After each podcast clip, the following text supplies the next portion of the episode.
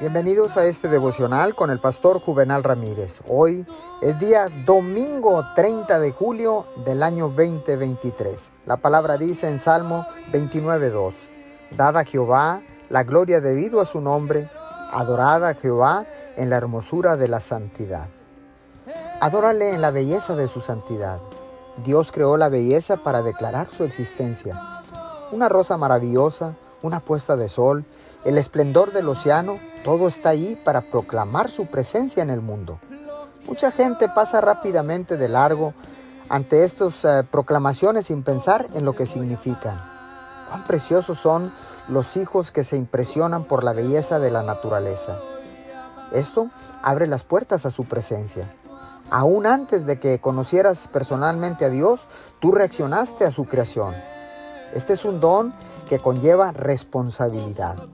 Proclama ante el mundo su gloria. Toda la tierra está llena de su gloria. Señor, te damos gracias, porque solo la gloria te pertenece a ti, porque solo tú mereces gloria, honor y poder por siempre, Señor.